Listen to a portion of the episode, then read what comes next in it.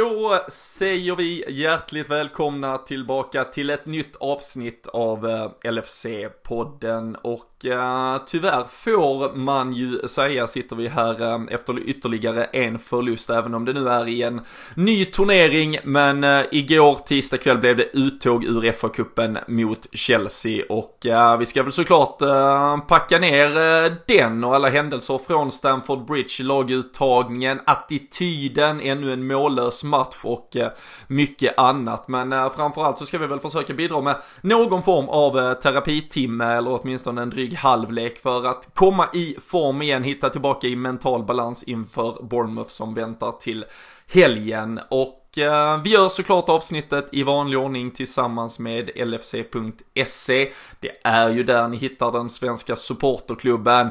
Och Eh, ja, i motgång som vi har fått känna på nu för första gången på jävligt länge, om man nu ens kan kalla det det, så får man väl visa sig extra stark. Så har man känt att det hade varit lite medgång, så eh, lite väl enkelt att lösa medlemskapet tidigare, så eh, kan man väl i alla fall kanske då använda denna lilla dipp till att eh, lösa medlemskapet och så kan man skryta med det om inte annat att man gjorde det efter två förluster. Men LFC.se det är där det händer eh, vecka in och vecka ut varje dag fullt med uppdateringar och allt som rör vårt älskade lag så in och bli medlemmar. Ehm, jag ska få eh, lite medlemskap i den här podden alldeles strax. Det är jag och Daniel Forsell som ska ta er igenom handlingarna. Ni sätter er till rätta och så kör vi igång ännu ett avsnitt av LFC-podden.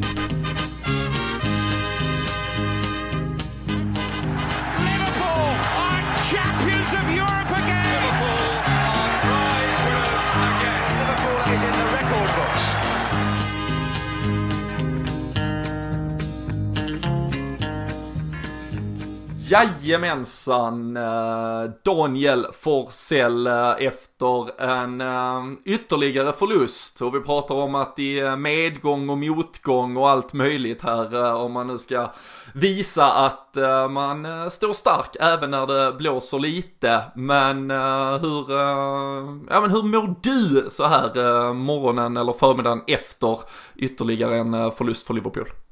Jag eh, mår faktiskt, eh, tror jag i alla fall, bättre än vad de flesta av de med Liverpool-konton och så vidare som jag själv följer i olika sociala medier och de som, eh, som jag ser yttra sig om man säger så. Jag är inte särskilt oroad för vårt lag ännu om jag ska vara ärlig. Och Ja, sen har jag ju också, kan jag ju säga efter två raka tvättstugavsnitt här har jag ju fått kliva ut också. Och Dessutom då så har vi skeppat Jocke Lundberg nu och dragit med sig sin gamla jinx in i poddsfären här nu. Så, så jag mår egentligen rätt bra här trots, trots gårdagens förlust. Vad, hur, hur är dina känslor Robin?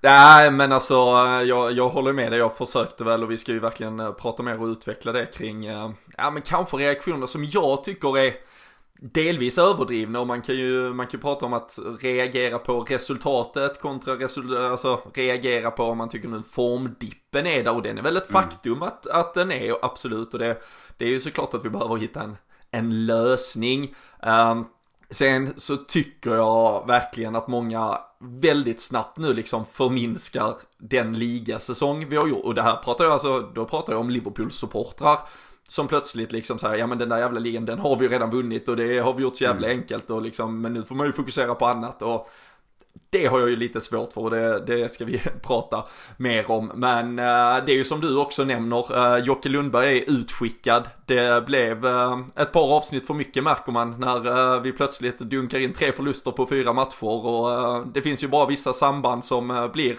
för uppenbara mm. efter ett sånt här. det är ju inte ett sammanträffande helt enkelt.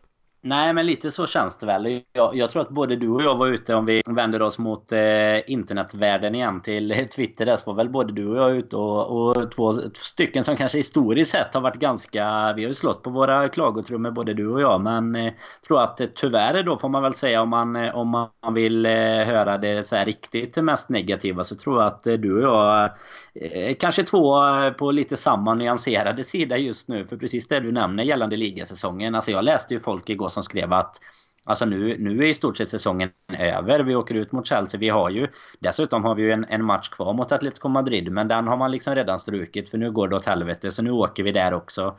Eh, och sen vinner vi väl kanske bara ligan då. Eh, ungefär så. Och det, det är liksom totalchock i min hjärna och kropp. För eh, jag förstår att motståndarfans ser det som att ligan avgjord. Liverpool borde ställa in skorna i ligan ungefär nu och satsa på de andra turneringarna. Men att eller jag känner själv som Liverpool-fan att jag, jag skiter fullständigt i... Alltså, klart jag hade velat gå vidare i FA-cupen, det är inte det jag säger. Men jag bryr mig verkligen, alltså kunde inte bry mig mindre om just den här säsongens FA-cup egentligen. Sett till att jag vill bara komma över mållinjen i ligan nu. Särskilt då med, med tanke på förlusten mot Watford senast. Så blir det, även om man kanske inte är jätteorolig i och med att vi fortfarande har ja, 19 eller 22 poängs eh, marginal beroende på Citys hängmatch då. Så eh, så vill man ändå bara ta sig i mål i, i ligan och då kan inte jag förstå hur man liksom kan förminska hela den biten bara för att vi, vi hamnar i en sån svacka som alla lag i alla tider alltid har gjort. Förutom att vi nu inte har gjort det då på, på en lite längre period. Men eh, att det skulle komma var väl ingen chock. Att det skulle komma just nu var väl kanske en, en större chock då. Men eh, vi ska väl lyckas reda ut detta, det tror jag.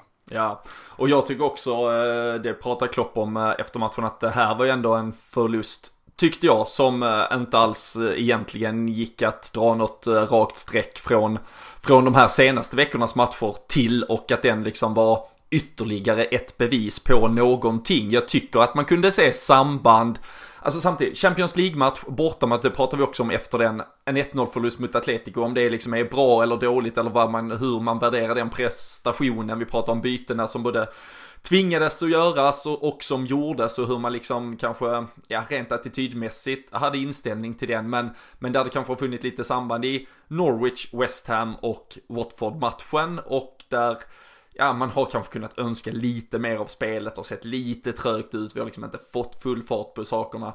Så tyckte jag det var något helt annat igår där det är mycket ja men faktiskt de bytena som jag, alltså de spelarna som får chansen från start, att vårt mittfält plötsligt är i stort sett icke-existerande och, och flera andra faktorer och att vi är slarviga misstag som leder till målen också. Vi har ju trots allt i första halvlek bara 5-6 faktiskt, även om många av lägena, det var väl minst tre stycken i alla fall, kom i samma situation så är det ju gott om lägen att faktiskt göra mål också och där tycker jag det kanske då är individuell kvalitet snarare då på några av de här spelarna som har ersatt eh, ordinarie spelare som gör att vi liksom faller lite kort och, eh, och för Chelseas del så, så kanske matchen eh, till syvende och sist betydde lite mer och så vidare. Sen om det är liksom en okej okay ursäkt eller inte men det är nog i alla fall någorlunda eh, svar på varför det blev som det blev. Men eh, jag tänkte att innan vi går in och eh, pratar mer om eh, den matchen, om de här veckorna, hur vi nu ska reda ut det, så kan vi i alla fall presentera en kandidat för de som eventuellt tycker att Jürgen Klopp också ska få sparken och försvinna från Liverpool, även om nog ingen tror det. Men eh, vi satt ju här i söndags och eh, spekulerade lite kring vem som skulle dra längsta strået i vår eh, fantasy-tävling, där vi körde ett spurtpris här i februari för att få fart på grejerna inför eh, vårens avslutning och eh, det blev till slut Anton Norén. När alla bonuspoäng var tillagda, alla byten var gjorda så drog han det längsta strået före då Tobias Bexell som vi la upp lite som en, eh, ja men eh, vad vi trodde borde ha ett litet favoritskap. Han skulle ju få in Max Arons bland annat från bänken och, eh, och lite annat. Men eh, Anton Norén och sen så var det tyvärr Jocke Lundberg från podden som gjorde det bäst. Även om han bara slog mig med en poäng. Men det känns ju helt fel att sitta med dig här Danne som inte verkar kunna något om fotboll efter din tredje plats i poddens interna liga i februari. Nej, nu vet jag inte om du har kikat på hela säsongen vart du ligger i våran interna liga. Men... Du, man, man behövde väl inte ta i hela säsongen eller? Nej, jag, jag faktiskt, jag ska säga så att jag eh, är lite som, eh, som Klopp. Jag ställde in skorna lite i FA-cupen och i, i denna motsvarande då FA-cupen, våran februariliga och satsar på, på säsongen istället. Så jag väntar bara tills de här double game weeks och sånt som börjar nu så, så alla chip eh, i stort sett, alla vet ju att triple captain på Mané blev ett stort fiasko. Men resten av chippen är sparade och nu... Eh, alltså de som ligger nära mig, de, ehm, nu kommer ni inte se mig igen denna säsongen om inte ni själva har, har allt kvar. För nu jäklar, nu, nu drar vi på slutspurten här. Draken, det, det känns det som. Draken lyfter i motvinden. Det är nu, det är nu den lyfter, ja. Mina, mina Liverpool-backar, dubbla som har suttit hela säsongen. De ska börja hålla nollor igen nu också, tanken till, till helgen som vi, vi kommer prata om här sen. Ja, precis. Det finns ju lite statistik kring eh, Bournemouth som motstånd eh, som eh, kan tala för en del olika val i fantasyn. Men nej, Anton Norén Eh, gratulerar vi. Eh, där ligger redan en order hos eh, Sam Dodds. där är en riktigt schysst tröja på väg ut till honom. Och sen fick vi även en första vinnare där efter två vinnarlösa matcher i tipstävlingen på Twitter. Fredrik Gustafsson, han, han erkände i efterhand, han skämdes lite över att vinna på en förlust. Men det var ju fler som nu faktiskt hade en förlust. Det var ju dels att det var FA-cupen och sen att det har sett lite knakigt ut. Så Eh, men eh, grattis till Fredrik i alla fall. Vi hoppas såklart att eh, vinnaren som tar hem det till helgen ska kunna ha tippat storvinst till Liverpool med gott samvete. Men det är ju på Twitter och egentligen överallt det händer tävlingar som pågår, priser som delas ut och tycker man att det är kul att vi håller på med allt det vi gör vad gäller både att producera de här poddarna och allt runt omkring så blir vi ju sjukt glada ifall man surfar in på patreon.com slash LFC-podden. Man eh, kan donera 2 dollar i månaden där så eh, möjliggör man att vi håller tempot uppe eh, på alla plattformar. Vi fick ju också några extra platser lediga till podden Away här under helgen. De tog slut lika snabbt och det är ju jävligt kul att se det engagemanget som är där ute och nu hoppas vi ju inte att några flygproblem ska ställas i vägen där, men det börjar ju närma sig sådana saker också. Snart bara en månad till podden Away. Det får ju en fan att leva upp lite. Nej, verkligen. Det är ju det man är orolig för kring det här med med virus och, och eh, corona och allt vad det, vad det skrivs om nu. Det är ju flyg, flygresan till Podden Away liksom. Jag har ju redan blivit ombokad en gång på mitt plan och det var ju innan de ens började med, med några, några virus i världen. Så eh, jag vet inte om eh, om mitt, eh, mitt bolag där, jag ska inte göra reklam för dem för de är så dåliga så jag säger inte vilka jag, jag flyger dit med för jag är så, så arg på dem efter ombokningarna. Men eh, jag, jag flyger ut skärtorsdag där istället för långfredag nu. Och eh, nej det är det man sitter och liksom följer nu. Man är inte så kanske orolig för sin egen hälsa även om, om man ska ha respekt för det såklart eh, för de som är där. Men eh, flyg, eh, flygbolagen det är ju vissa bolag som liksom har börjat och lite Alltså kanske inte i och för sig av, eh, virusets påverkan utan snarare för att det är många som inte bokar flygen och då blir det ju vissa linjer och så som, som drabbas. Men eh, vi får väl hoppas att eh, vi har fyllt de planen som ska över till eh, England den, de dagarna där i alla fall så att inte det ska bli några problem. Ja, nej, men det ska man väl säga. Läser man rubriker med inställda flyg och så här så är det ju just som du säger, det är ju att man kanske ställer in någon avgång just på grund av att eh, intresset egentligen för att flyga har eh, minskat mm. och, och, inget annat och då blir man ju ombokad och eh, vi, vi hoppas såklart inte att det blir något som kommer att påverka det som väntar. Eh, det man eventuellt skulle kunna halvhoppas på det är att man sätts i karantän när man väl är där, kanske i en månad eller två så man får hela, hela våren på plats. Men nej, vi, vi har såklart eh, respekt för eh, sådana saker eh, som sker. Men vi hoppas ju, även om det finns viktigare saker så hoppas man ju absolut inte att det påverkar fotbollen. Vi vill ju ha alla avgöranden och att alla ska kunna vara på plats och allting som väntar. Men Igår eh, 2-0 mot eh, Chelsea och eh, du och jag fick ju rätta Jocke lite i alla fall med hur vi trodde att Klopp skulle resonera vad gällde byten, startspelare, vi pratade Origi, Minamino, kanske 5-6 ordinarie och att man kompletterade med ytterligare då några spelare som normalt sett står en, en liten bit utanför truppen. Det var ungefär så det blev. Chelsea Lite liknande uh, får man väl säga. Uh, någon förvåning i laguttagningen innan eller uh, det kändes väl ungefär som att vi hade koll på vad som gällde.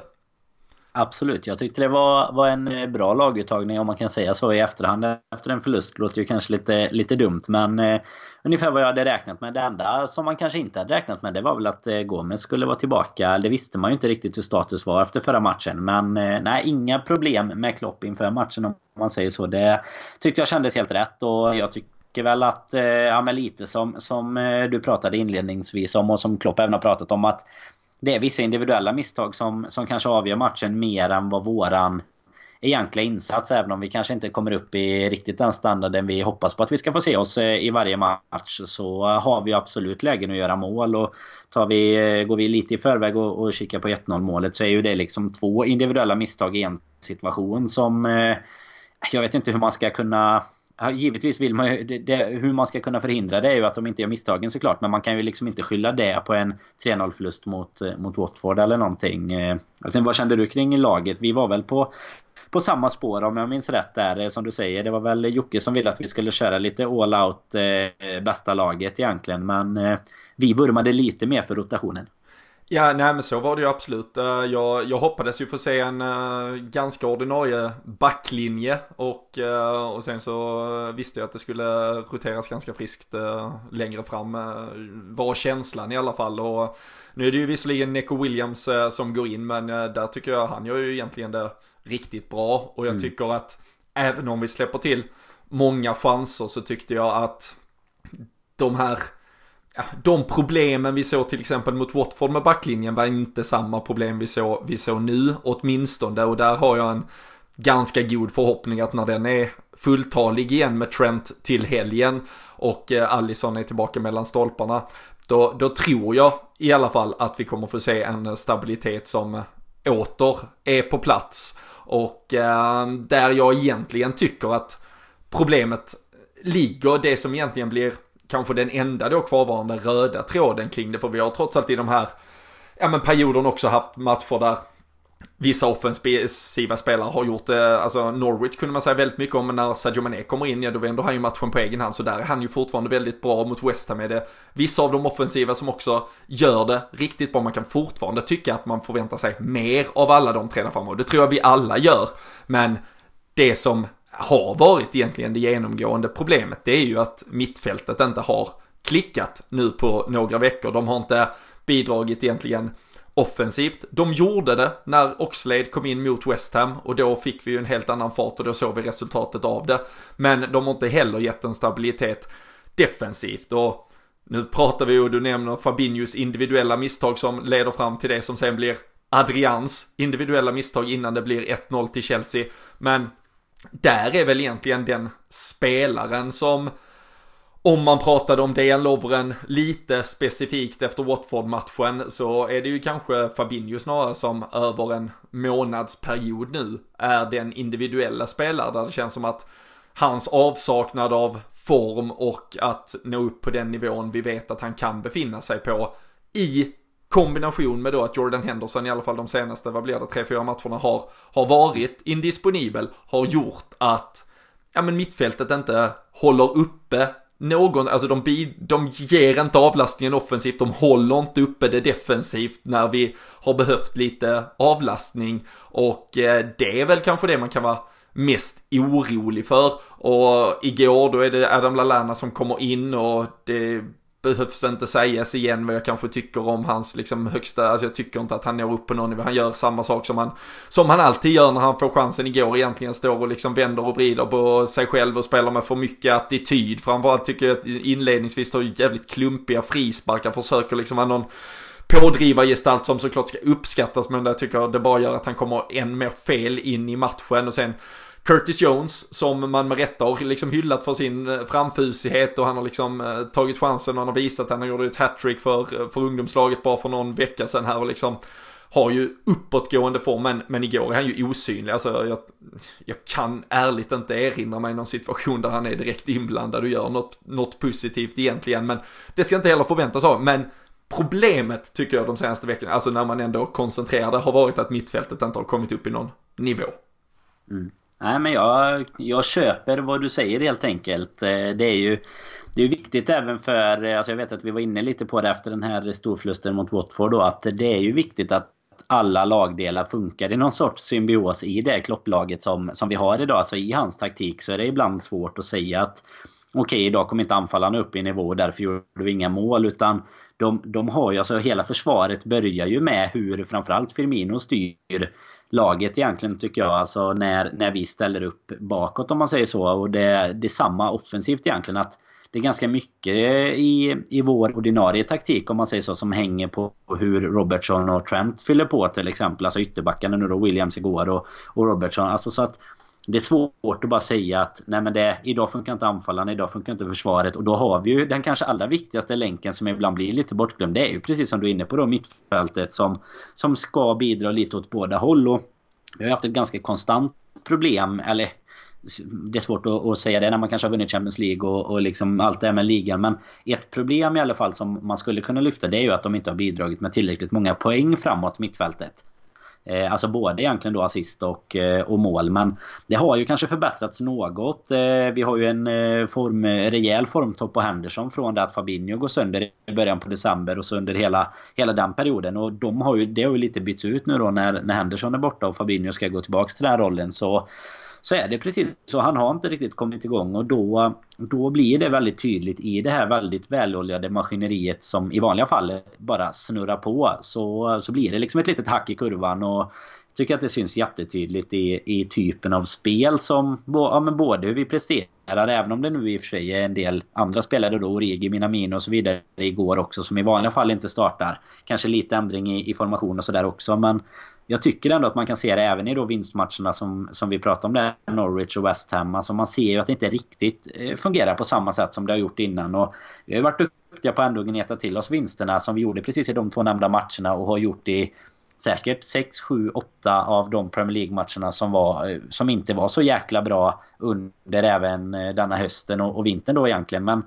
skillnaden blir väl när det, när det nu syns då i resultatkolumnen och Sen tycker jag väl kanske att det blir en lite, alltså när vi pratade här i början om överdriven reaktion efter en förlust och sådär. Då tycker jag inte heller att man ska, ska förkasta att det är Chelsea på Stamford Bridge heller. Jag menar det är en av de svåraste bortamatcherna de senaste tio åren. Så vi behöver ju inte, vi behöver liksom inte känna att vi ska åka dit som solklara favoriter varje gång heller. Och framförallt inte då när vi kanske ställer Origi, Minamino, Lalana, Nico Williams, Adrian och så vidare på, på plan. Utan eh, tycker väl att eh, man alltid ska förvänta sig att vi går ut och gör vad vi kan för att vinna. Men att förlora en bortamatch mot Chelsea är liksom inte... Alltså oavsett våran tidigare säsong och, och form så tycker jag inte att det är en fullständig katastrof. Även om Chelsea kanske också då ibland i vissa gånger har varit lite sämre än under deras högsta toppar såklart. Men, men jag tycker ändå att man ska ha respekt för vilken motståndare man möter också. Det är lite samma med, med bortamatchen mot Atletico Madrid. Även om eh, Eh, jag nämnde själv där efter den matchen att jag typ aldrig har sett något eh, tråkigare lag. Eh, och det, har väl, det är väl så de har byggt sin framgång såklart tidigare också. Men ja, det känns lite som att det blir så här lite på samma sätt som motståndarfans kanske har målat upp oss som en liksom omöjlig motståndare och det ska bli invincibles och allt möjligt. Så har liksom våra ja, vi själva och, och, fans liksom börjat måla upp oss som någon sorts eh, supermakt som aldrig mer kommer förlora. Och då blir det lite kanske bortskämt kan jag tycka att eh, sitta efter en förlust mot Chelsea och tycka att det är det värsta som har hänt i hela världshistorien. För eh, det är liksom inte så att vi ska åka dit och vara favoriter tio gånger av tio heller.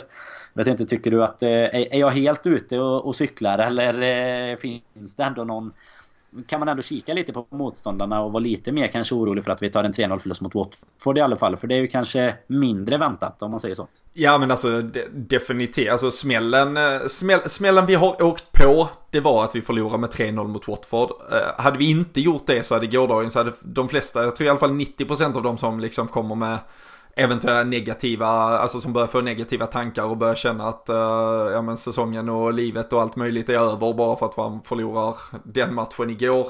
Det vävs ju samman med att vi också förlorade mot Watford. Det vägs in att vi också förlorar mot Atletico fast att det som sagt återstår minst 90 minuter av det mötet. Det är ju bara paus där så att säga.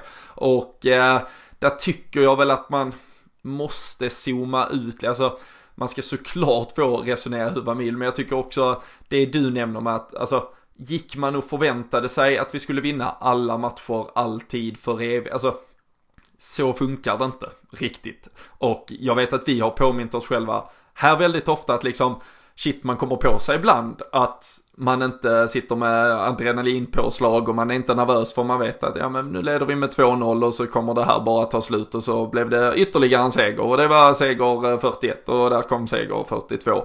Och, och vi har ju varit så bortskämda och jag har försökt vara jävligt noga med mig själv att hela tiden trycka på att det kommer aldrig vara så för evigt och det kommer inte var de här dagarna vi har pratat så mycket om att passa på att njuta och förstå hur, hur sjuka de här sakerna. Men, men att man kan då på så kort tid börja bli lite pessimistisk och liksom slå på de trummorna som det slås på efter en förlust som ger, alltså jag förstår att det också är lite överdrivet så som, som jag, men jag uttryckte det och skrev det på Twitter igår, men liksom alltså det här är en turnering vi har försökt åka ut ur egentligen två gånger. Ja, men vi försökte, alltså mot Everton, ja men då spelar vi vårt reservlag i stort, alltså det var mot ett Everton som borde ha löst den uppgiften. Hade mm. Ancelotti bara varit en vecka till tror jag han, han hade löst den uppgiften. Uh, för det Everton-laget är så pass mycket bättre än de till stor del ungdomar vi ställde på planen. Uh, mot Shrewsbury var det ju ett helt extremt uh, ungt lag och, och då fanns det ju verkligen alla möjligheter att vi skulle få ett respass där trots att det var de som var motståndet. Så, så att, att åka ut ur FA-cupen kan man inte som sådan sak se som något liksom ja, negativt eller alarmerande. Eh, sen kan man då tycka nu när vi har ett så betryggande avstånd i ligan och annat att vi borde kunna ha skiftat fokus. Men det var något jag satt och tänkte väldigt mycket på igår. Alltså, ingen av oss kan nog förstå vilken energi som har förbrukats på att skaffa sig det här läget. Alltså normalt så vinner du ju ligan i kanske sista omgången och då, då är det ju att kräma ut både toppar och dalar under 38 omgångar. Här har det här laget krämat ut alltså toppar, toppar, toppar, toppar under 28 eller ja, 27 omgångar för att sen åka på en liten smäll, börja dippa lite formmässigt men, men det finns ju, alltså ingen har ju någonsin gjort en sån här så, alltså det finns inget mm. att titta tillbaka, vi har inget Alltså det här blir ju det första fallet någonstans, alltså så vad det, vad det har kostat dem i energi, alltså det är ju mycket möjligt, alltså det, eller mycket möjligt, jag tror inte det, jag tror vi kommer studsa tillbaka redan till helgen, jag tror vi kommer vinna merparten alltså av de matcherna som återstår. Men det är kanske mycket möjligt att det, det skulle kunna sluta med att vi vinner ligan med bara 8-10 poäng. Det är ju fortfarande, mm. det kommer fortfarande vara en helt briljant säsong och sen, ja sen var detta ett annorlunda, jävligt annorlunda sätt att göra det på och man kan tycka att det är bättre eller sämre och vi skojar lite förra omgången, eller förra avsnittet att hade man fått välja då hade man vetat att allt avgjordes mot Chelsea men allt mm. vi har velat är väl att vinna det här jävla guldet, sättet vi vinner det på och att jag, jag, tycker, alltså, det är ett så, ex, den är ju så extrem säsong och det har varit så extremt många vinster och de har kommit så extremt många på rad. Så, så bara för att nu några nederlag kommer på rad de också så kan man inte, alltså jag förstår att man känner så men man måste sluta här på hela säsongen. Och eh, jag tycker det är, alltså det är ju väldigt många frågor med att ja men vi saknar en plan B, vi har inget alternativ. Nej men samtidigt, alltså att inte använda en plan B, det var någon som skrev till exempel att vi, ja men vi borde ha en stor stark forward, men vi har ju inte på de andra 44 matcherna när vi gick obesegrade behövde vi ha någon stor stark forward som kom in. Alltså så skulle vi bara liksom suttit med ja, vem det nu, skulle vi suttit med Andy Carroll bara för att han var beredd att komma in just nu, alltså Nej, jag tycker det är svårt att hantera, alltså när det här, alltså på så många sätt, alltså de har kallat, och det är samma sak liksom så här, nu pratas det om att det är dålig attityd, samma lag har vi kallat mentality monsters mm. i ett år, alltså det är, nej, för mig är det, det är svårt faktiskt att sitta här och vara negativ, alltså att det var dåligt igår, ja, men det finns ju mycket mer som tyder på att vi kommer att krossa Bournemouth på lördag än att vi är på väg in i liksom någon Roy Hodgson-era. Och igår delvis på sociala medier så framstod det som att det var tvärtom i Liverpool-läget.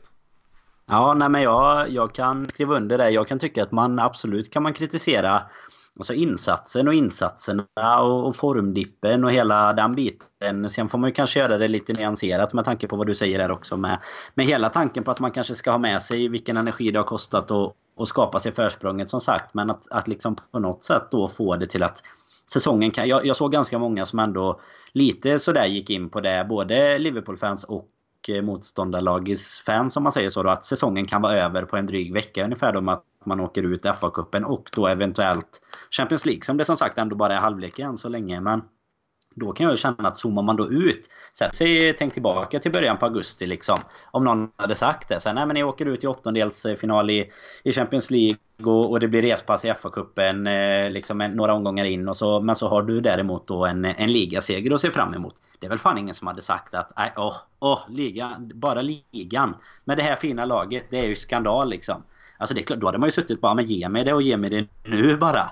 Så att jag, jag kan inte heller riktigt känna att, att det är någon fiaskostämpel på säsongen. Även om vi skulle åka ur, eh, åka ur Champions League här eh, om en vecka. Nu är det fortfarande väldigt tidigt att börja prata i de termerna att vi ska göra det. Men eh, skulle göra det och vi vinner ligan så tycker jag fortfarande att det är en, eh, en magisk säsong. Och det är oavsett om vi då avslutar ligasäsongen med fem förluster också. Eh, nu har vi en, en lika och en förlust. Och Alltså bara vi vinner den här jäkla ligan. Jag hade en diskussion faktiskt här på, på förmiddagen men, men ibland nyanserade United-supporters. Det kan man väl snällt säga i alla fall på, på Twitter. Då. Det är ju, och där, där märker man faktiskt vilka olika ingångslägen vi har. För att jag tror att många av de fansen som eh, supportar lag som City, United, Arsenal och så vidare som ändå har vunnit den här ligan eh, ja, men för inte allt för länge sedan och kanske då vissa av dem ganska många gånger klart att för dem, de tycker liksom att hur kan Liverpool inte gå in med, med liksom fullt fokus i FA-cupen, bara satsa på den. För det är ändå antal titlar som räknas. Och där, där sitter jag själv med ett helt annat, alltså liksom när du sitter med en liga som vi blir häcklade för hela tiden. Vi har aldrig vunnit Premier League som, som man gillar att påpeka och även om vi har vunnit eh, ligan så vi har inte vunnit den på 30 30 år oavsett. Då kan inte jag se att vi skulle bry oss om en FA-cup så länge det inte är matematiskt klart. Hade det varit klart, inga problem. Bara ställa in skorna mot Bournemouth och, och vinna FA-cupmatchen. Men, men nu är det fortfarande inte klart. Så, så se bara till att gå i mål i ligan. Eh, och nu hinner vi ju tyvärr inte göra det givetvis då innan Champions League-matchen heller. Men jag kan liksom inte bry mig om något annat på den nivån som det hade inneburit att vi hade eventuellt då tappat något i ligan eller inte skulle gjort det klart. Eh, och behövt vara nervösa där. Utan att säga då att vi ska vaska Champions League såklart. Men, men du förstår lite vad jag är ute efter. jag... jag tror att vi, vi har ju två olika ingångslägen där. Om du har vunnit 13 Premier League-titlar de senaste eh, typ 25 åren eller vad United kanske gjort. Det är klart att du inte kan riktigt koppla till samma... Alltså hur, hur mycket vi vill vinna ligan. För det är ju inget annat lag i världen som bryr sig lika mycket om ligan kontra Champions League tror inte jag som vi gör. För de flesta vill ju vinna Champions League som prio 1. Ligan som ja, inte prio 2 eller hårt men alltså, säg att de är samma i alla ja. fall. Medan jag är liksom 99% ligan och så tar vi Champions League som en liten jäkla grädde på moset om vi, om vi nu kan göra det också. Ja, så, men det, jag vet inte. Det nej, blir, jag blir har, nästan frustrerad bara jag pratar om det. Ja men, men, det har vi ju också. Det vet jag att jag själv har nämnt här tidigare. Och, alltså det här att vi och hela världen kan säga att uh, Liverpool har uh, vunnit ligan. Men alltså ingen spelare eller ledare kommer någonsin ta ut någonting förrän det är matematiskt klart. Och, och vi kan ju även se bara historia. Alltså Jürgen Klopp har aldrig någonsin tagit FA-cupen och ligacupen på det sättet. Det kan man tycka vad man vill om och det vet jag att folk gör och det får man gärna debattera i all eh, alltså evighet. Men, men att han plötsligt skulle slå om det fokuset igår och sätta in bästa laget om man, om man nu anser att liksom, det hade det funnits möjlighet för ett sådant. Och, nej, det, det kommer inte hända och, och det är ju en mycket längre alltså periodisering av liksom, om man säger, av resurser, alltså med hur mycket spelare kan spela och hur mycket de kan belastas som, som inte förändras liksom över en natt. Det förändras inte över att vi förlorar mot Watford och plötsligt då så skulle vi kunna ja, använda Chelsea-matchen som en språngbräda och slå tillbaka och då plötsligt skulle vi kunna spela alla de här spelarna i 90 minuter hit och dit. Alltså det, det, det, den planen är mycket, mycket längre och vi pratade om det redan när de gjorde vissa byten mot Atletico till exempel, hur det kan ha varit, ja men med tillförsikt till vad som komma skulle och eh, nej, alltså den här veckan som har varit, det är klart det har varit otroligt jobbiga resultat och trista resultat att hantera. Eh, men eh, jag tycker ändå man måste behålla positiviteten inför, eh, alltså, eller dels fortfarande verkligen till allt som har varit men också inför vad som komma skall. För det finns som sagt väldigt många fler parametrar som talar för att det här Liverpool-laget ska, ska göra väldigt fantastiska saker under våren än att de plötsligt inte ska göra det. Eh, men... Eh, känn, tycker jag, ja. man kan ändå lägga till en grej där bara så tycker jag att man får inte riktigt glömma, alltså man får inte glömma heller att det inte är liksom Fifa eller Football Manager liksom utan det kommer ju vara så att spelarna man har ju olika fysisk status, alltså både fysisk och mental status egentligen som Alltså jag tror att det krävs så extremt mycket under, alltså givetvis att alltså framgång föder ju framgång och det är klart att hålla en en vinstrad gående om man säger så. Men det, det, är liksom, det måste vara extremt ansträngande att ha, ha legat på den toppen så länge. Både fysiskt och mentalt. Att det är inte konstigt om en, en spelare som... Alltså nu tycker jag i och för sig inte som om man tar Mané till exempel. Nu gick ju han sönder för ett par veckor sedan och var borta någon match och sådär. Men, men han tycker aldrig visar nästan något prov på det. Men att Firmino eller Salah, eller att, att det kommer liksom dippar i form för vissa spelare. Det tycker inte jag är, är något konstigt. Liksom, man kommer inte kunna prestera på topp alltså karriären ut hela tiden och, och, då är det ju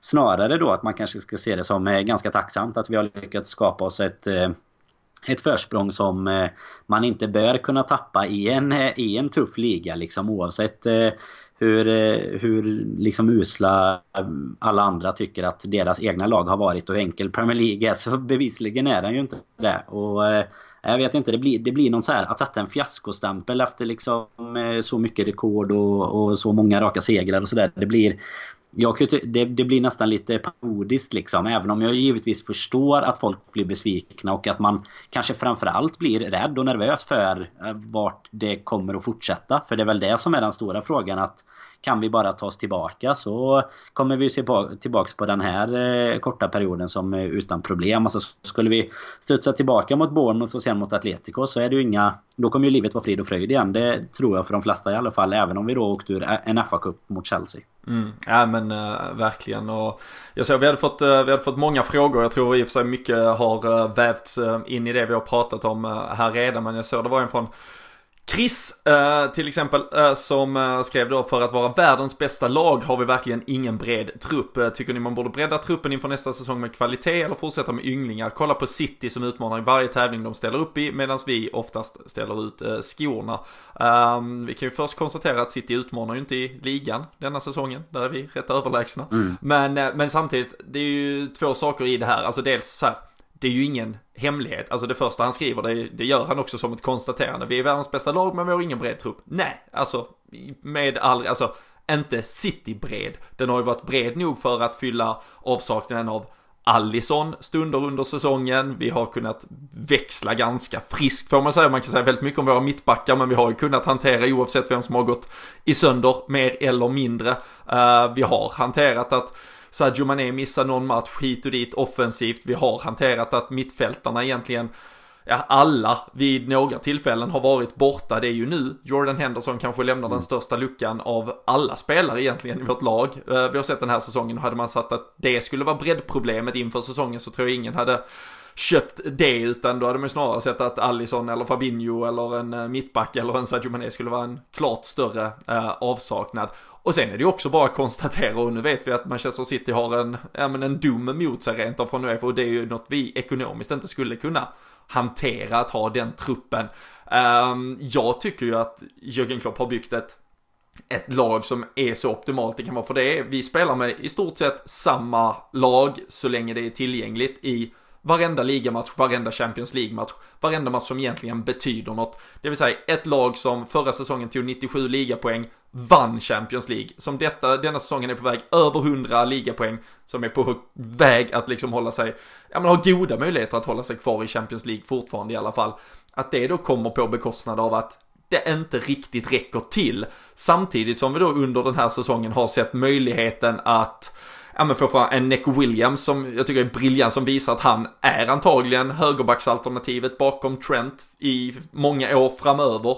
Och eh, en spelare som Curtis Jones, Harvey Elliott som, som har kommit fram och, och det kommer ju vara fundamentalt för framtiden att, att sådana spelare släpps fram. Så, så det, det är klart att vi kommer ha mindre sannolikhet att vinna liksom turnering 3 och 4 än vad Manchester City kommer att ha. Men när man tittar på allting och vi pratade förra veckan om att vi hade kunnat sätta oss och titta lite på de finansiella resultaten Liverpool gör så, så är vi ju så jävla välmående klubb och om det är liksom priset jag får betala för att Liverpool idag kommer vara på den absolut högsta nivån vad gäller liga, Champions League, kunna i stort sett värva vem som helst när det gäller en spetsspelare om det behövs. Det såg vi med Alisson, vi såg det med van Dijk, vi hör pratet om Timo Werner, Jadon Sanchos och den typen av spelare inför sommarens transferfönster. Att då inte spelare 13 och 14 är lika bra som kanske Riyad Mahrez eller Bernardo Silva i Manchester City. Ja, jag kan inte bry mig i alla fall. Men tycker du och tror du att det finns liksom ett mer optimalt sätt att bygga den här Liverpool-truppen på? Eh, nej men det är väl egentligen kanske med de, eh, de spelarna du nämnde sista där, bland annat Sancho och Werner. Och vi pratade ju lite Timo Werner förra veckan. Och det kan jag ju känna att eh, alltså bygga på med ytterligare då, alltså de där du kanske nämner det sista, spelare 12, 13, 14. Att, att de skulle kunna hålla en ytterligare nivå, eh, absolut. Men det tror jag också att vi har trott att våra eh, spelare 12, 13, 14 har gjort. Alltså ta Naby Keita, ta Oxlade. Alltså det är ju spelare som inte på något sätt är, alltså från sett till förväntningar då. Framförallt när Keita trodde man kanske att han skulle vara bland de, bland de 11 första egentligen då. Men det är klart att man hela tiden vill ha alternativ på bänken som man kommer kunna slänga in. Men då tycker jag fortfarande det handlar mer om att jag vill kunna göra det i liga och Champions League-matcher och prioritera. Inte att vi liksom ska ha en, en extra trupp i stort sett som Manchester City sitter med som, som de kan eh, lufta i en, i en FA-cup eller i en eh, ligacup och som ändå sitter på så pass höga löner att de är nöjda med att göra det.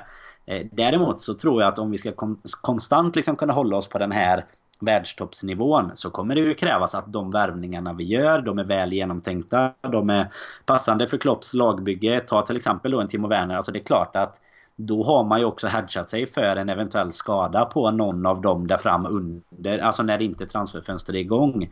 Men jag tror inte att, att värva världsspelare för bredd om man, alltså om man verkligen gör det för att bredda, alltså att du säger, du, du kommer ju aldrig kunna säga till Sanch Tjena nu, vi, vi vill värva dig för 100 miljoner här men du kommer få, få nöta bänk ända till någon skadar sig eller det är ligacup eh, tredje omgången borta i eh, Hartpullen, Waterloo Hill eller vad, vad de heter liksom. Då, det kommer ju inte han riktigt vara sugen på utan då, då får det ju vara de som verkligen konkurrerar om en plats i elvan och det är ju bara en sund konkurrens egentligen. Det kommer du behöva om du ska hålla dig i, i världstoppen. Men vi kommer ju fortfarande tror jag ha ett lag. Det känns ju som att Klopp bygger sina lag på det sättet att han, han har liksom sina spelare. Han, han kommer vilja ha och han kommer vilja lita på. Och sen kommer vi kunna fylla på eh, alltså fylla på därefter. Och det märkte vi ju, ta bara Barcelona-matchen som exempel förra säsongen där liksom Origi och Shakiri till exempel går in och gör alltså extremt bra insatser. Och då kanske det gäller att, att vi på något sätt kan hålla den typen av spelare dels redo för uppdraget och dels också nöjda. För jag menar du kommer inte kunna ha, om inte du har de ekonomiska förutsättningarna som City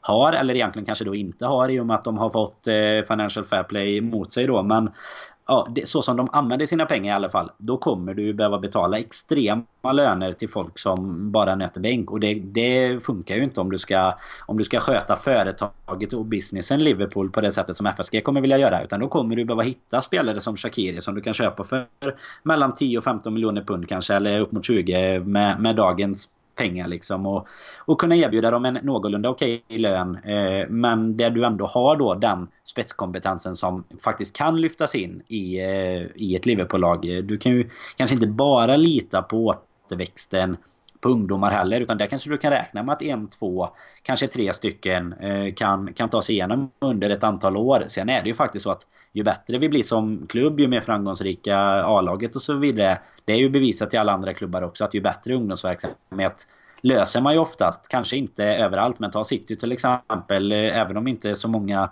lyckas komma igenom kanske deras eh, deras filter upp ända ut till, till A-laget i och med att de har haft de pengarna de har haft att spendera så har du ju fortfarande en Jadon Sancho till exempel då som, som har gjort det helt otroligt i Dortmund. Och då är ju Phil Foden som hade gjort det jättebra i, i alla lag i stort sett eh, men inte riktigt kanske då kan knuffa sig igenom att vara i, i den här allra yttersta världstoppen. För det är också svårt att säga att man ska sätta Nico Williams liksom bara rakt in så som eh, Trent kom fram till exempel. Jag tror att Trent hade haft det svårare att komma fram om det hade skett den här säsongen. Kontra när det skedde. För då var vi inte liksom allra längst ut på på toppen redan då. Det är ju där, där ja, vi är nu egentligen. Ja, jag tycker alltså det, det blir ju, det är ett jävligt intressant och det är ett så uppenbart exempel där. För jag tror, frågar du Manchester City-fansen, hade de bytt bort kanske de där fyra raka eh, ligacuptitlarna eller vad det är de har mot att ha Jadon Sancho i laget? Ja, det hade kanske de flesta gjort faktiskt. Men anledningen att han såg ju inte ens sin chans att få spela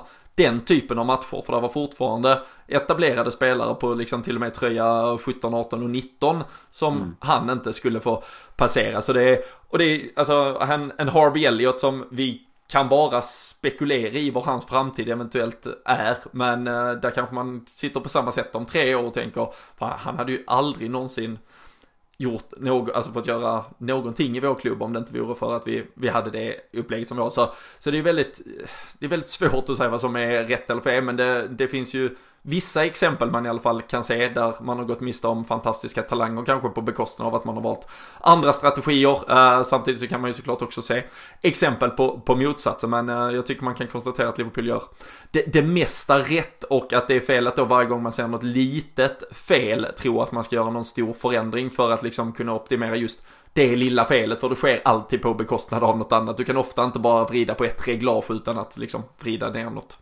annat. Eh, men... Sen är det ju så, sitter du i en sån situation som vi gör nu där vi då, om, om man ponerar att vi löser ligan, då har vi liga och Champions League två alltså raka säsonger då. Eh, två titlar, de två tyngsta i, i fotbollen eller de, de två tyngsta vi kan ta om man eh, räknar bort vårat, eh, vårat VM-guld nere i Qatar där då som kanske, kanske inte ska lyftas riktigt bland dem då, då. Då får man ändå säga att då räcker det ju oftast med kanske en värvning för att spetsa till det. För ofta tycker jag att man behöver kanske ändå göra, man behöver ofta göra någonting så att det inte blir den här Alltså jag tror inte mättnadskänslan på spelarna riktigt men du behöver ju ändå ha någon sorts konkurrens om platserna eh, för att jag tror att du ska hålla den allra, allra högsta nivån. Men då räcker det ju kanske med en Timo Werner till exempel. Du behöver liksom inte göra fyra supervärvningar för att då, då kan du också, alltså hela rytmen och, och mixen, eh, det, det är väldigt viktigt att du inte bara kan... Du kan ju inte bara plocka en stjärna i ett annat lag, lyfta in honom och sen en stjärna i ditt lag. Utan det ska passa hela spelstilen. Han ska passa ihop med de andra spelarna. Och det tycker jag att eh, Keita än så länge då. Eh, vi hoppas ju fortfarande givetvis på att han ska, ska blomma ut i den röda tröjan. Men han har ju extremt höga toppar. Han har jättebra individuella kvaliteter. Men jag tycker inte att han har passat in i Klopps spelstil än. Och det är liksom den pusselbiten som, som saknas. Och det är ju där det är så viktigt då att de spelarna vi värvar i framtiden. De ska kunna passa in med resten av spelarna samtidigt då som, som det ändå ska kunna, kunna skapa en konkurrenssituation som gör att inte att inte en, eh, någon kan vara ur form i, i två månader och då inte känna att det är någon annan som knackar på ryggen och vill, vill ta den tröjan ifrån dig. Liksom. Det är väl där eh, den optimala situationen är. Och det är ju utan att man ska behöva ha 10 stycken på 200 000 pund i veckan var som sitter och, och nöter bänk då. Ja. En, eh, en eh, lång utläggning för, eh, från oss båda kring att konstatera att det mesta egentligen är, står jävligt bra till i, i Liverpool helt enkelt. Trots att vi alltså förlorade mot Chelsea igår med 2-0. FA Cup-äventyret är över. Det jag bara kan också konstatera, sista sak att, att ta och vi ska inte ta den vidare, det är att jag tycker det är lite märkligt att Minamino fortsätter spelas i den här nummer 9-rollen som en Firmino-ersättare istället för att man Kanske igår eh, med de tre som valdes eh, hade jag kanske spelat Origi centralt, spelat Minamino till höger och så kunnat behålla Sadio Mané till, till vänster. Men sen är ju inte jag någon Jürgen Klopp heller, men det är en sån sak jag kan tycka blir lite frustrerande när man tycker att man ser ganska länge att saker och ting inte riktigt faller mm. så väl ut. Men där lär finnas kloka tankar bakom det, men det är väl i alla fall en, en sådär tydlig sak jag tycker man hade kunnat se när man hade kunnat göra något litet och förhoppningsvis fått ut något lite bättre. Men uh, det är eh, Bournemouth som väntar uh, nu till helgen. varken Origi eller Minamino lär vara aktuella för någon plats i, i den startelvan då. Ehm, däremot så fick vi en fråga från Andreas Isaksson att eh, bortsett från då trippelchansen, den pratade vi om eh, tidigare, så, så har vi bara haft en eh, fem skott på mål ungefär nu på tre matcher och vad vi då har för tankar kring just anfallsspelet, läge att testa ny formation. Allt kan ju inte stå och falla med vår 21-årige högerback, ehm, det är ju såklart Trent han menar där. Uh, ja men att vi får en ordinarie backlinje Danne, det lär vi kunna räkna med. Allison är tillbaka. Uh, men uh, vad tänker du kring Andreas eh, fråga, eller nästan påstående om att det kunde vara läge att testa något nytt offensivt? Nej, jag tycker väl att det är en, eh, en bra tanke om man säger så. Jag tycker inte att vi ska göra det eh, från start i en match. Men jag tycker väl eh, snarare, nu vet jag, har jag inte dem framför mig så jag vet vem det är som frågar. Men jag vet att det även var någon som pratade lite om en plan B. Eh, I, eh, alltså under matcher snarare tycker jag då. Att man kanske skulle kunna... Jag tror att vi touchade lite förra veckan det här med att vi, vi tidigare, eller om det var jag och Jocke som gjorde det i något tidigare avsnitt. Men att, att det känns som att vi tidigare kanske gjorde lite mer förändringar under pågående match. Alltså att vi slängde in Salah i mitten för att liksom mixa till det lite. Eller bytte kant på Mané och Salah. Alltså jag, jag är ju snarare av, av den typen av eh, av förändringar kanske men att vi fortfarande kan, kan börja med, med vårt... Fortfarande det är samma sak där. Alltså, vi har ju haft ett så extremt framgångsrikt recept under en sån lång period. Eh, så att jag tycker inte det finns någon anledning att börja, börja alltså, hålla på och fila bort det från start i alla fall. Men skulle vi märka mot Bournemouth till exempel att nej men, det går en halvlek och vi märker, de kan ju oss. De vet precis vad vi kommer göra. Vi kommer inte fram som det kanske var lite mot Watford och sådär då. Då tycker jag att vi borde ha en liksom, ja men liten plan B då kanske om man kallar det det. Eh, men jag skulle inte göra några förändringar. Alltså jag skulle ställa upp precis som vi brukar i, i lördagens match i alla fall.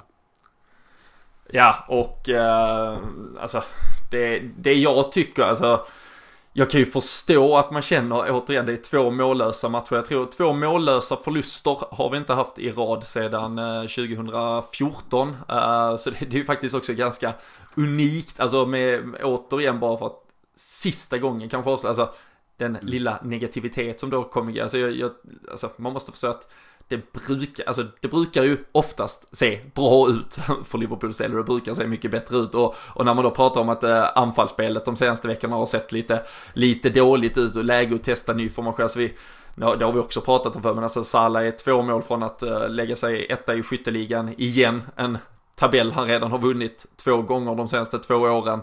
Och eh, Sadio Mané pratas ju om som kanske hela ligans bästa spelare den här säsongen. Firmino är liksom Brasiliens eh, nummer nio, han är eh, navet i, i allt vi egentligen gör offensivt under 90% av en eh, säsong. Så, så, att vi liksom, att den egentligen sitter där och att det är ett helt otroligt anfall. Det är det ju. Eh, sen är det klart det är frustrerande när man känner att någon har läst det. Och där måste man ju också ibland bara dela ut beröm och det tyckte jag vi gjorde efter Watford och det har vi gjort efter vissa de senaste matcherna. Så jag tyckte Norwich också gjorde det väldigt bra. Så där de hittar sätt att, att låsa oss och det det är ju som, ja, också du säger det, men att, att hitta en plan B rent spelmässigt kanske man kan förvänta sig mer om, men att testa en ny formation, att vi provar ju som sagt 4-2-3-1 vid vissa stunder. Nu har vi inte heller haft en Shakiri tillgänglig som säkert vid några av de här tillfällena hade varit högaktuell för att komma in och försvara. Han är ju lite ja men eh, på så sätt en unik spelare som vi inte har i truppen igen. Alltså antingen så är det ju kanske de är då typ, alltså Divock Origi ersätter ganska typiskt någon av dem där framme, bidrar med en viss typ av spelstil, eller så är det om man säger ganska flexibla mittfältare medan Shakiri kan få vara lite mer ett mellanting och kan äh, agera för att förändra en matchbild lite tydligare egentligen än någon av de andra tycker jag.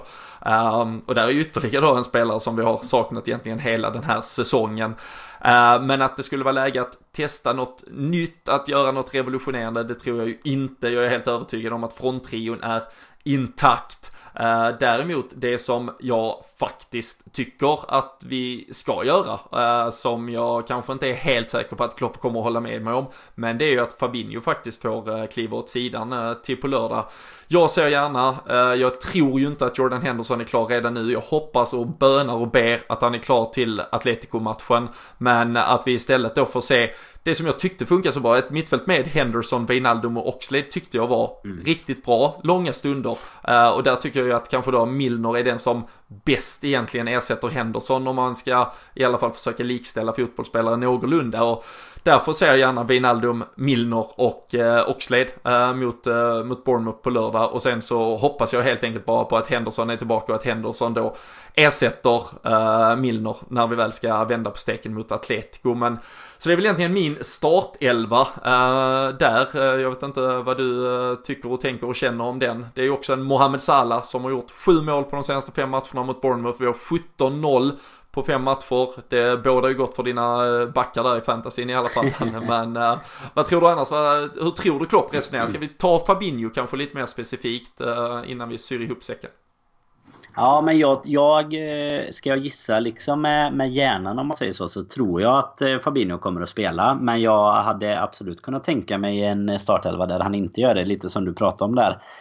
Eh, att man kanske sätter in en Milner istället. Sen tror jag ju att detta är en typisk sån match som vi har pratat om tidigare också. Att eh, Tar man en Oxlade till exempel, det är ju, en, det är ju en, eh, en match där vi lär kunna kosta på oss och vara lite offensivt inriktade. Och där tycker jag att eh, Oxlade kanske då bidrar med lite mer genombrottskraft, bidrar med lite, alltså lite mer Eh, chockerande och, och, mindre lättläst spel om man säger så. Där ehm, kanske en spelare som Fabinho och, eh, och, när han inte är i sin allra bästa form då jobbar mer med riskminimering så är Oxlade en sån som kan, ja, men kan dra ett skott utifrån vilket gör att man, man skakar till lite bland backarna i Bournemouth kanske. Att okej, okay, ska vi upp och pressa honom? Ja, då skapar du en yta helt plötsligt för kanske Mané eller Salah och så vidare. Så jag hade gärna sett just den typen av offensiv inriktning istället. Men ska jag däremot gå tillbaka till vad jag tror så, så tror jag att Fabinho kommer att, att starta faktiskt.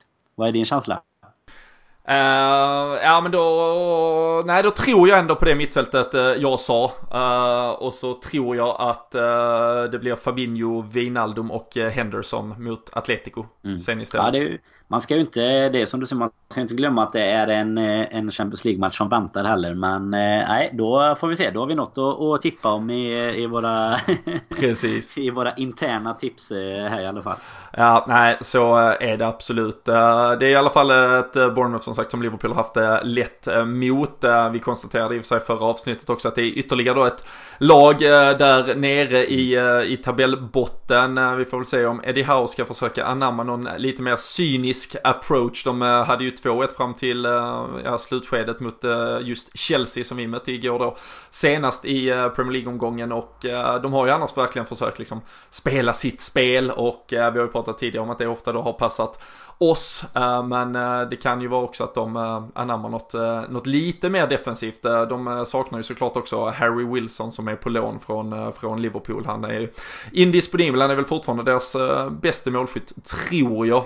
I alla fall poängplockare. Så det är ju såklart att det är ett, ett tapp för, för deras del. Men ja, vi pratade ju senast om att det har varit en svalnande eh, form på, eh, på dig och eh, dina tipp. Eh, jag var väl faktiskt kanske bäst med mitt eh, trötta 2-2 eh, tipp senast. ni försökte ändå få till någon sprakande seger. Men inför Bournemouth så ska man väl kunna våga tippa på Liverpool-seger.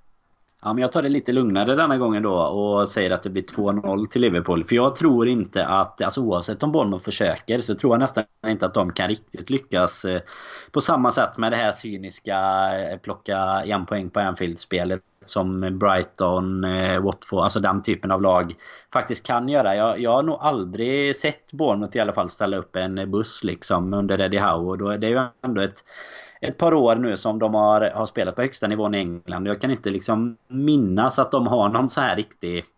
Ja men då, där, där de verkligen bara står tillbaka. Utan vi har ju, precis som du nämnde, vi har ju haft väldigt lätt för dem eh, de senaste fem matcherna i alla fall. Och liksom håller nollan och, och gör mål och sådär. Så det, min känsla är att vi inte ska kunna... Alltså då kanske jag hade börjat bli lite mer på, på den andra sidan här nu då som vi har pratat om. Då hade jag blivit lite mer orolig om vi liksom hade förlorat med 2-0 hemma här nu mot eh, Bournemouth eller något. Då, då, då, då, då sitter jag här själv. På den lilla, ja precis, då börjar jag slå på den lilla symbalen eller vad det heter på trumsetet också utan att och kasta iväg något. Men 2-0 är, är det safe, eh, safe bet från eh, Borås. Ja, men då fyller jag på med lite optimism eh, ytterligare och säger, säger 3-0. Salah måste ju trycka dit två i alla fall för att hålla uppe fina, fina formen han har haft där. Ska väl i och för sig säga, tyckte ju faktiskt att Bournemouth gjorde det ganska bra defensivt mot. Där gick ju Nathan Ake i sönder när vi mötte dem senast. Och då, Absolut. då föll korthuset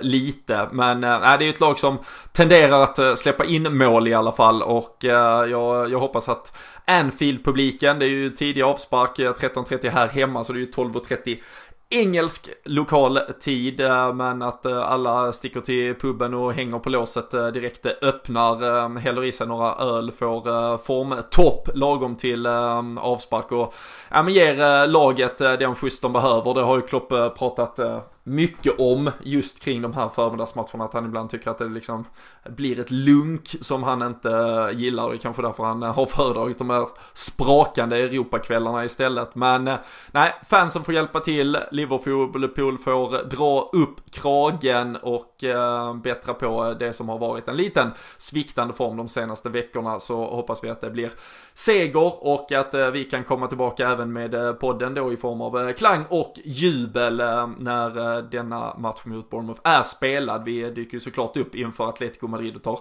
nya tag och eh, taggar upp inför nya utmaningar. Eh, tills dess så eh, tackar vi för att ni har varit med oss ännu en gång. En terapi timme som eh, förhoppningsvis har fått er på bättre humör också. Eh, annars eh, in på Twitter, gör er röst hörd, diskutera saker där och så missa såklart inte då alla tips, tävlingar och annat kul som händer och äh, gillar ni det vi gör, patreon.com slash LFC-podden som sagt så fortsätter vi göra detta ännu mer, ännu bättre, kanske till och med ännu oftare ifall ni står ut med oss men tills vi hörs nästa gång så får ni ha det så bra. Tack så länge!